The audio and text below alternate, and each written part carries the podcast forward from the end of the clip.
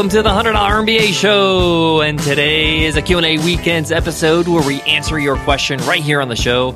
If you have a question you want to ask, just email us at contact at one hundred M B A dot net or send me a tweet on Twitter. My handle is BizRepublic, B I Z Republic. As always, I'm your host, your coach, your teacher, Omar Zenhom.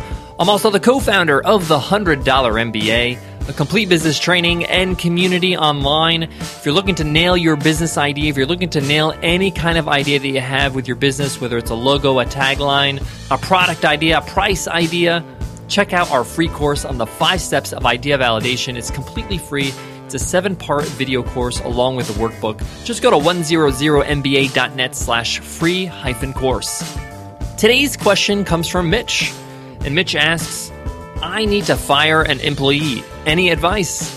Not a fun situation, Mitch. I definitely feel for you. I had to do this myself a few times, uh, more than a few times over the course of my career, and it's never pleasant, but you need to know how to do it right. And I know how you feel. You're kind of looking for an answer, uh, maybe some sort of procedure, and uh, we're here to help you out. Sometimes people are just not a good fit for your company. Sometimes you just need somebody better, and that's just the reality, guys. When you're trying to improve, you need the best people on your team. And if they can't improve, if they can't become better with the company, it may be time for you guys to part ways. I'm giving this example because sometimes firing somebody is not just because they stole from you or they're late to work every day. Sometimes they're just not fit for the job. So we get into Mitch's question in today's episode. I can't wait to answer it, so let's get down to business.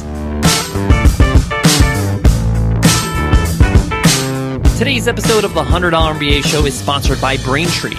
Braintree gives your app or website a payment solution that accepts just about any payment method with one simple integration. Plus, they'll give your first fifty thousand dollars in transactions completely fee-free. That's super awesome.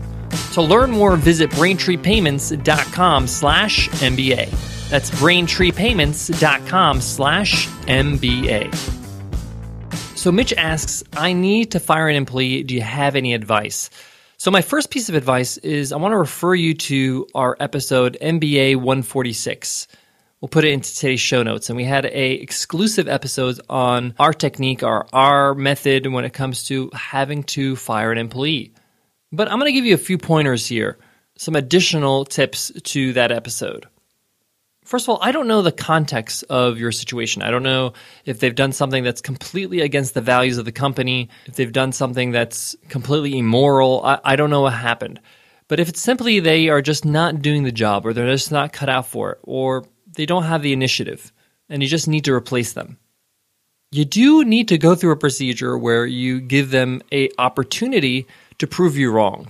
So in other words, you got to give them warning. You got to tell them, hey, I'm not happy with your performance, and if I don't see X, Y, and Z from you, and be very specific, before the end of the month or the next two weeks or the next month, whatever it is, give it, make it time-bound, you know, I can no longer employ you. We can't work together. I need somebody that can do these things. And if you're not that person, then I need somebody else. But if you are, you need to show me now. And that's really the message. Up to this point, you haven't been the person we needed.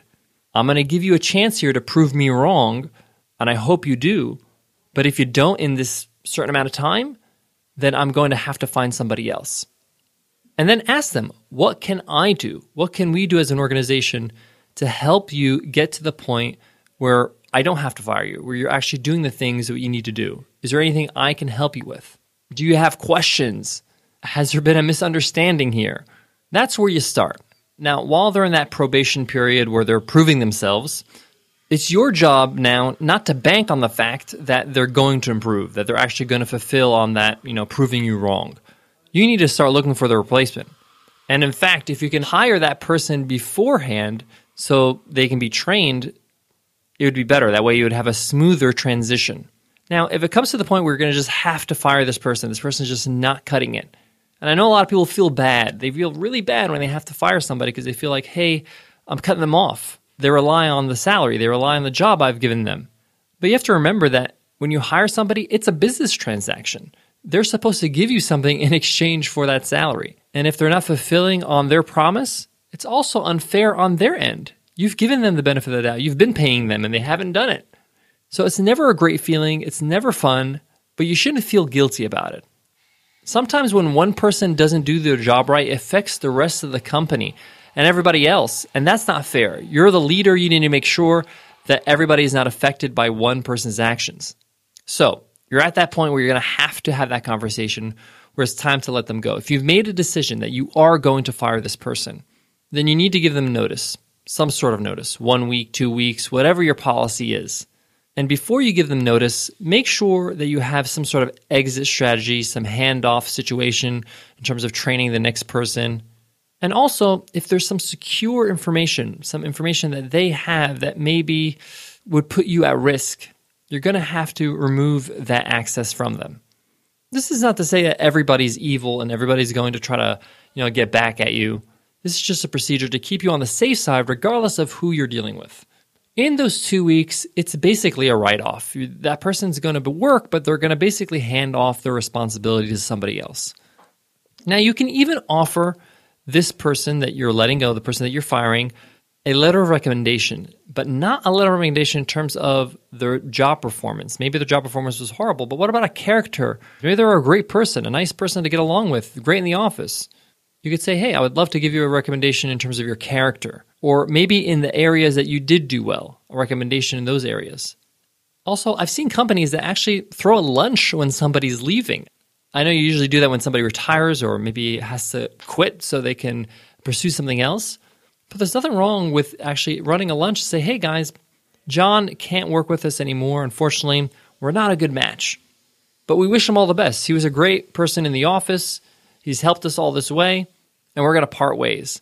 So we just want to have one last meal together, one last hurrah. Think of the morale that you would have in the office if you actually did that. They would say the leadership of this business is not vindictive. They can actually celebrate the good experiences that somebody had and not just dwell on the fact that this person's getting fired. Now, obviously, if the person who's getting let go doesn't want to have that lunch, that's completely fine as well, of course.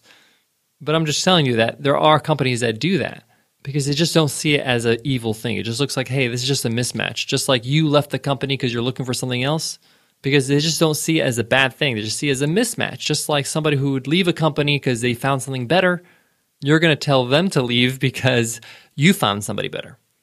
Guys, I got more on today's topic, but before that, I got to give love to today's sponsor, HostGator. Guys, with HostGator's twenty-four seven live support, if you need help with anything when it comes to your website, design, marketing, domains, anything at all, you can reach out to them via phone, chat, or email with their twenty-four seven live support.